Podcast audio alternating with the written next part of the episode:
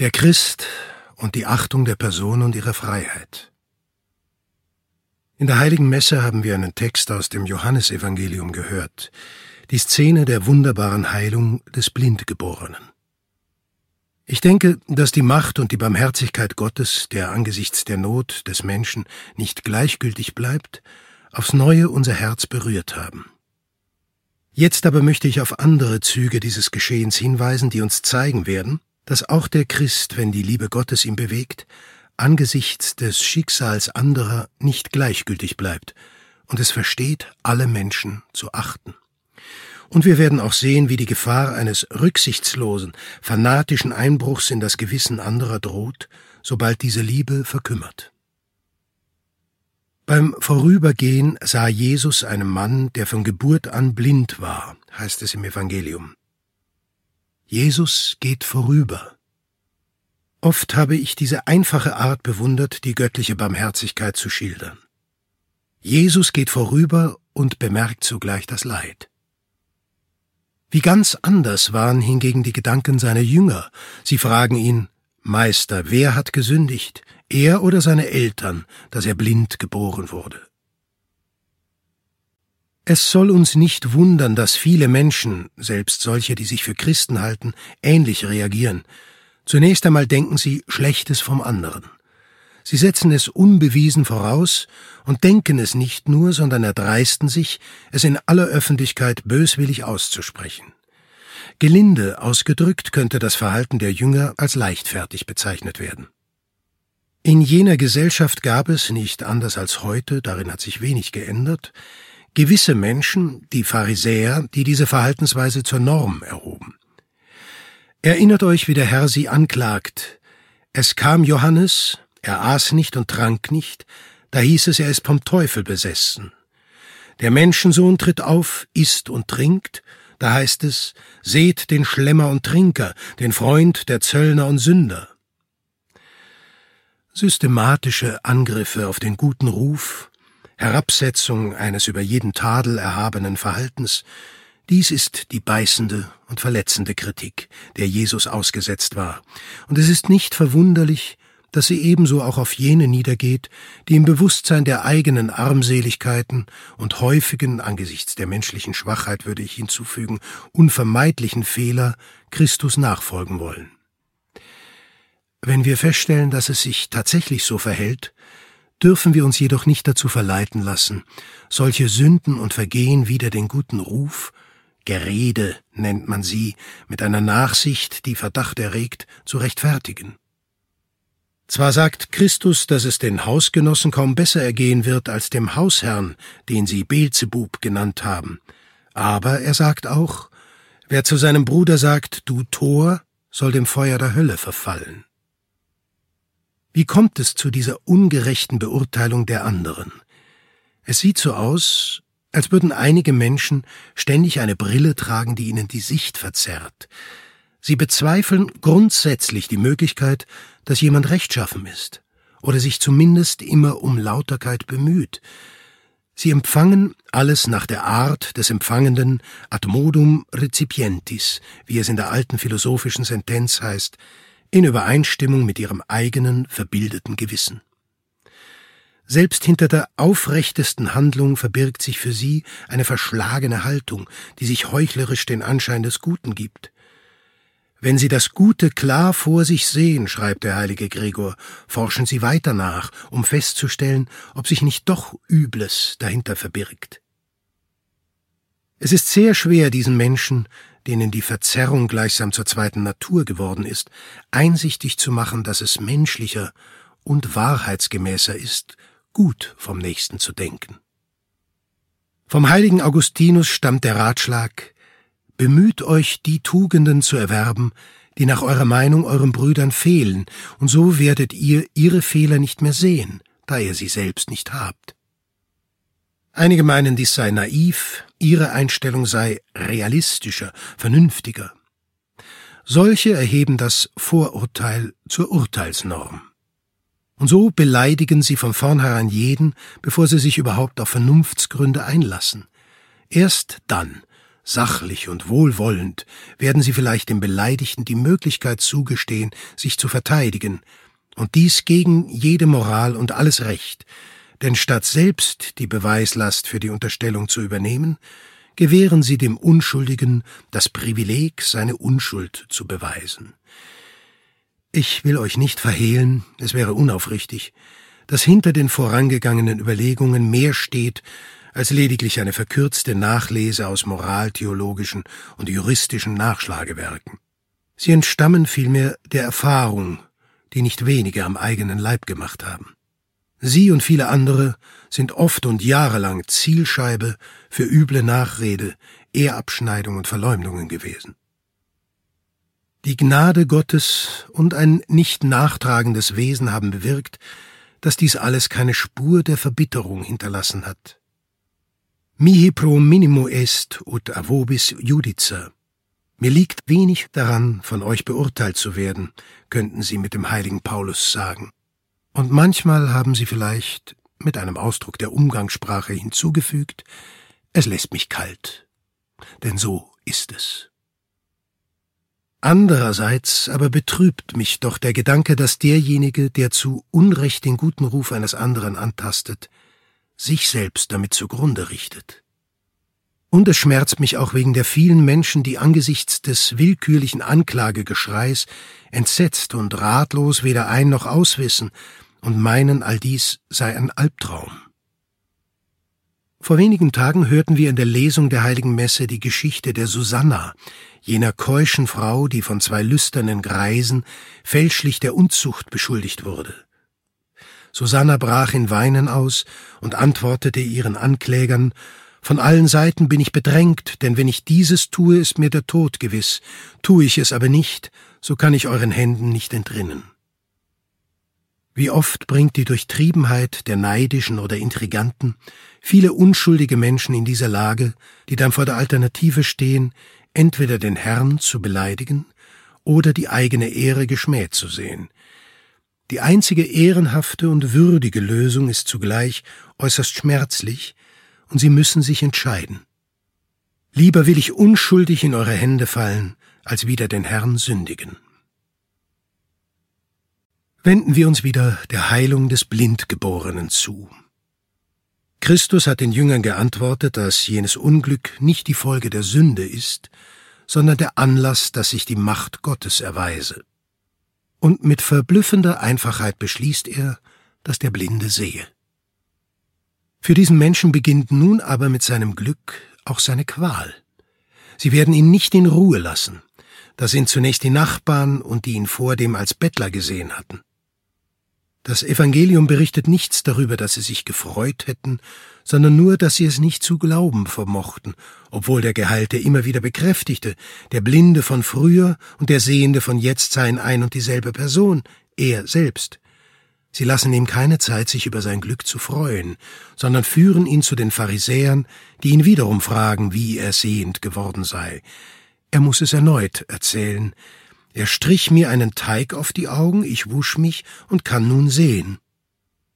Aber die Pharisäer wollen beweisen, dass das Geschehene, eine Wohltat und ein großes Wunder, gar nicht geschehen ist. Einige verstecken ihre Voreingenommenheit hinter kleinlichen, heuchlerischen Argumenten. Er habe ja an einem Sabbat geheilt, und da man am Sabbat nicht arbeiten darf, bestreiten sie das Wunder. Andere beginnen mit dem, was man heute eine Umfrage nennen würde. Sie gehen zu den Eltern des Blindgeborenen. Ist das euer Sohn, der blind geboren wurde, wie er sagt? Wie kommt es, dass er nun sieht? Die Angst vor den Mächtigen lässt die Eltern eine Antwort geben, die allen Erfordernissen einer wissenschaftlichen Methodik genügt. Wir wissen, das ist unser Sohn, der blind geboren wurde. Wie er aber sehend geworden ist, wissen wir nicht und ebenso wenig wissen wir, wer ihm die Augen geöffnet hat. Fragt ihn selbst, er ist alt genug und kann selbst Auskunft über sich geben. Die Veranstalter dieser Umfrage können nicht glauben, weil sie nicht glauben wollen.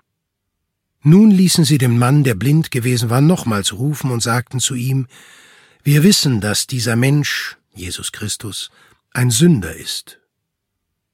Mit wenigen Worten zeichnet der Bericht beim heiligen Johannes den Modellfall eines ungeheuren Attentats auf ein Grundrecht, das jedem Menschen von Natur aus zusteht, das Recht, geachtet zu werden. Das Thema ist nach wie vor aktuell. Es wäre nicht schwer, in der heutigen Zeit auf Fälle solcher aggressiven Neugierde zu verweisen, die zu einem krankhaften Herumschnüffeln im Privatleben anderer Menschen führt. Ein Mindestmaß an Gerechtigkeitssinn verlangt selbst beim Erforschen eines mutmaßlichen Vergehens Bedachtsamkeit und Zurückhaltung, damit eine bloße Möglichkeit nicht gleich als Tatsache hingestellt wird. Und wenn etwas nicht nur kein Vergehen, sondern womöglich sogar etwas Gutes ist, dann wird man nicht umhin können, die krankhafte Sucht es zu verbreiten als pervers zu bezeichnen. Gegenüber den Geschäftemachern mit der Verdächtigung, die einen regelrechten Handel mit der Intimsphäre zu treiben scheinen, tut es Not, die Würde des Einzelnen, sein Recht auf Privatleben zu verteidigen. Diese Verteidigung ist Sache aller rechtschaffenen Menschen, seien sie nun Christen oder nicht. Denn es steht ein gemeinsamer Wert auf dem Spiel, der legitime Wille, der zu sein, der man ist, sich nicht der Schaustellung auszuliefern, sondern die Freuden, Sorgen und Schmerzen nicht über den Kreis der Familie hinausdringen zu lassen. Vor allem aber ohne Spektakel Gutes zu tun und aus reiner Liebe dem Bedürftigen zu helfen, ohne die Verpflichtung, den Dienst am nächsten an die große Glocke zu hängen oder gar das Intimste der eigenen Seele dem argwöhnischen und schälen Blick von Leuten auszusetzen, denen das innere Leben eines Menschen nicht mehr bedeutet als Anlass zu Frevel und Spott. Doch wie schwer ist es, diesem aggressiven Herumschnüffeln zu entkommen. Die Methoden, jemanden nicht in Ruhe zu lassen, sind zahlreicher geworden. Man denke nur an die Möglichkeiten der Technik, aber auch an bestimmte gängige Argumentationsweisen, gegen die man sich nur schwer wehren kann, will man den guten Ruf nicht verlieren. So setzt man mitunter einfach voraus, dass alle Menschen schlecht handeln. Und in einem solchen Denkschema erscheint natürlich die Selbstkritik, der Meakulpismus unvermeidlich. Bewirft sich nun jemand nicht mit einer Fuhre Schlamm, so folgert man daraus, dass er nicht nur ein Übeltäter, sondern auch noch ein arroganter Heuchler ist. Zuweilen geht man anders vor. Jemand sagt oder schreibt Verleumdungen und lässt dann verlauten, er selbst sei ja bereit, deine Ehrenhaftigkeit anzunehmen, aber andere Menschen vielleicht nicht. Sie könnten verbreiten, du seiest ein Gauner. Wollen Sie also bitte beweisen, dass Sie kein Gauner sind? Oder aber Sie sagen, Sie haben immer wieder behauptet, Ihr Verhalten sei untadelig, lauter, redlich, würden Sie bitte von neuem prüfen, ob es nicht doch schmutzig, unehrlich und verlogen ist? Diese Beispiele sind nicht erfunden. Ich bin sicher, dass jeder Mensch oder jede einigermaßen bekannte Institution weitere Beispiele liefern könnte. In einigen Bereichen ist die verbogene Mentalität aufgekommen, der Öffentlichkeit, dem Volk oder welchen Ausdruck man auch immer gebrauchen mag, stehe das Recht zu, die intimsten Einzelheiten aus dem Leben der anderen zu erfahren und zu begutachten. Gestattet mir hier eine sehr persönliche Bemerkung. Seit mehr als 30 Jahren habe ich immer wieder gesagt und geschrieben, dass das Opus Dei keine zeitlichen politischen Ziele verfolgt, dass es einzig und allein die Heilslehre Christi und ein ihr gemäßes Leben unter Menschen aller Rassen, Gesellschaftsschichten und aller Länder verbreiten will. Es will dazu beitragen, dass Gott auf der Erde mehr geliebt wird und dass es so mehr Frieden und mehr Gerechtigkeit unter den Menschen gibt, die alle Kinder des einen Vaters sind. Tausende, ja Millionen Menschen auf der ganzen Welt haben das verstanden. Anderen, wenigen, scheint dies aus welchen Gründen auch immer nicht einzugehen. Auch wenn ich mit dem Herzen jenen näher stehe, achte und liebe ich auch diese, denn alle haben ihre Würde, die Respekt und Achtung verdient, und alle sind zur Herrlichkeit Gottes berufen.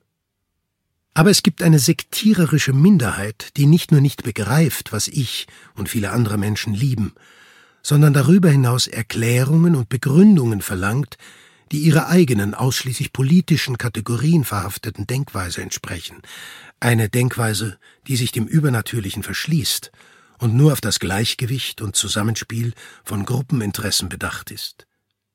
Erhalten diese Menschen aber nicht eine derart nach ihrem Geschmack zurechtgelegte und deswegen irrige Erklärung, so argwöhnen sie Lüge, Verstellung und dunkle Pläne. Lasst mich offen sagen, dass ich angesichts solcher Fälle weder traurig noch bekümmert bin. Ja, ich würde sie sogar als belustigend empfinden, wenn ich darüber hinwegsehen könnte, dass hier der Nächste beleidigt und eine Sünde begangen wird, die zum Himmel schreit. Ich stamme aus Aragonien, jener Landschaft Spaniens, deren Menschenschlag den Ruf hat, die Offenheit zu lieben. Schon meinem Naturell nach liebe ich die Aufrichtigkeit und empfinde instinktiv Abscheu vor jeder Art von Verschleierung. Ich habe mich immer bemüht, ohne Überheblichkeit und ohne Anmaßung die Wahrheit zu sagen, auch jenen, die sich ungehörig benahmen, Arroganz und Feindseligkeit an den Tag legten und jede Spur von Menschlichkeit vermissen ließen. Oft habe ich daran denken müssen, welche Antwort der Blindgeborene den Pharisäern gab, als diese ihn zum x-ten Male fragten, wie das Wunder geschehen sei. Ich habe es euch schon gesagt, aber ihr habt nicht darauf gehört. Warum wollt ihr es nochmals hören? Wollt etwa auch ihr seine Jünger werden? Die Sünde der Pharisäer bestand nicht darin, dass sie in Christus nicht Gott sahen, sondern dass sie sich willentlich in sich verschlossen und nicht duldeten, dass Jesus, das Licht selbst, ihnen die Augen öffnete. Dieses sich verschließen hat unmittelbare Auswirkungen auf unsere Beziehungen zu den Mitmenschen. Der Pharisäer, der meint, selbst Licht zu sein und nicht zulässt, dass Gott ihm die Augen öffnet, wird dem Nächsten voller Hochmut und Ungerechtigkeit begegnen. Gott, ich danke dir, dass ich nicht bin wie die übrigen Menschen, wie die Räuber, Betrüger, Ehebrecher oder wie der Zöllner da. Das ist sein Gebet. Und der Blindgeborene, der bei der Wahrheit bleiben will und von einer wunderbaren Heilung spricht, muss sich sagen lassen, du bist ganz in Sünden geboren und willst uns belehren, und sie stießen ihn aus. Unter jenen, die Christus nicht kennen, gibt es viele gute Menschen, die sich aus einer natürlichen Haltung heraus feinfühlig verhalten. Sie sind aufrichtig, herzlich, aufmerksam.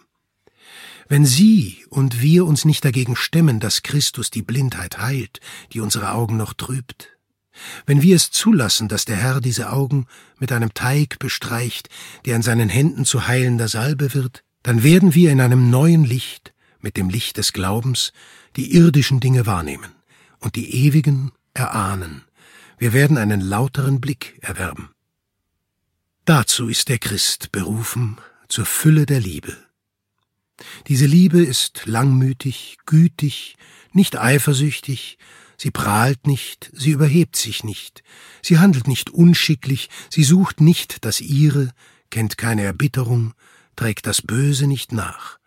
Am Unrecht hat sie kein Gefallen, mit der Wahrheit freut sie sich, alles erträgt sie, alles glaubt sie, alles hofft sie, alles duldet sie. Die Liebe Christi ist nicht bloß ein Gefühl des Wohlwollens gegenüber dem Nächsten, sie ist nicht lediglich eine philanthropische Laune, die Liebe, die Gott der Seele eingießt, verwandelt Verstand und Willen von innen her. Sie gibt der Freundschaft und der Freude an guten Werken eine übernatürliche Grundlage.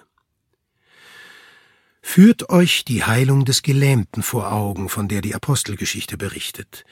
Petrus und Johannes steigen zum Tempel hinauf und stoßen beim Vorübergehen auf einen Mann, der am Tor des Tempels sitzt. Er ist lahm von Geburt.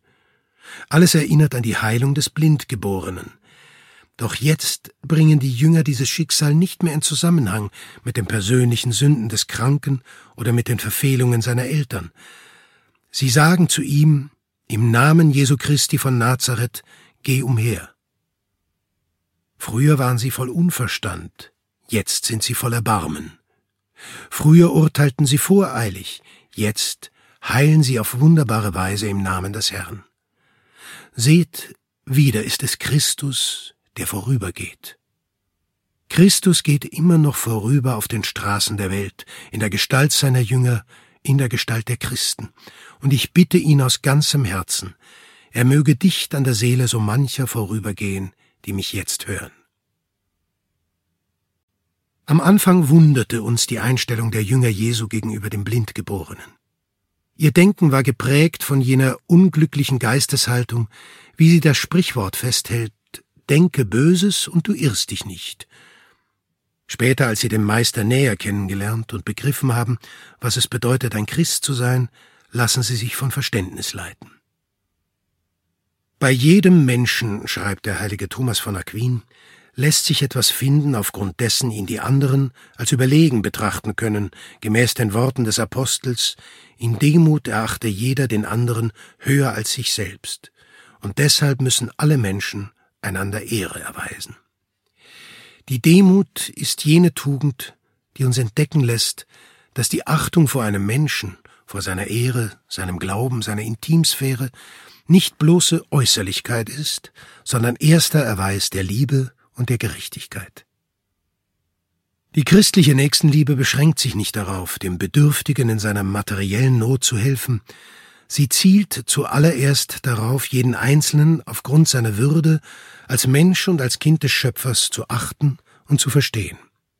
Darum verraten die Anschläge auf die Würde der Person, auf ihren guten Ruf, auf ihre Ehre, dass derjenige, der sie verübt, einige Wahrheiten unseres christlichen Glaubens nicht bekennt oder nicht lebt, auf jeden Fall aber, dass ihm die wahre Gottesliebe fehlt. Die Liebe, mit der wir Gott und den Nächsten lieben, ist ein und dieselbe Tugend. Denn Gott selber ist der Grund, warum wir den Nächsten lieben, und im Nächsten lieben wir niemand anderen als Gott. Ich hoffe, dass es uns gelingen wird, aus diesem kurzen Gespräch in der Gegenwart des Herrn einige konkrete Folgerungen zu ziehen. Vor allem sollten wir den Vorsatz fassen, die anderen nicht zu richten, nicht zu beleidigen, nicht einmal durch den Zweifel, das Böse im Überfluss des Guten zu ersticken und überall, wo wir sind, ein loyales Zusammenleben in Frieden und Gerechtigkeit zu fördern. Nehmen wir uns auch fest vor, niemals traurig zu werden, wenn unser aufrichtiges Verhalten missdeutet wird, wenn das Gute, das wir immer mit der Hilfe des Herrn zu tun uns bemühen, durch eine willkürliche Interpretation unserer Absichten als Verschlagenheit und Heuchelei verketzert wird. Verzeihen wir immer, mit einem Lächeln auf den Lippen. Reden wir deutlich, ohne Groll, wenn wir im Gewissen meinen, dass wir reden sollen, und legen wir alles in die Hände Gottes, unseres Vaters, indem wir jenes göttliche Schweigen nachahmen. Jesus autem tatsebat. Jesus aber schwieg. Wenn es sich um Angriffe auf unsere eigene Person handelt, mögen sie noch so brutal und schamlos sein, bemühen wir uns einzig und allein darum, gute Werke zu tun. Er wird schon dafür sorgen, dass sie leuchten vor den Menschen.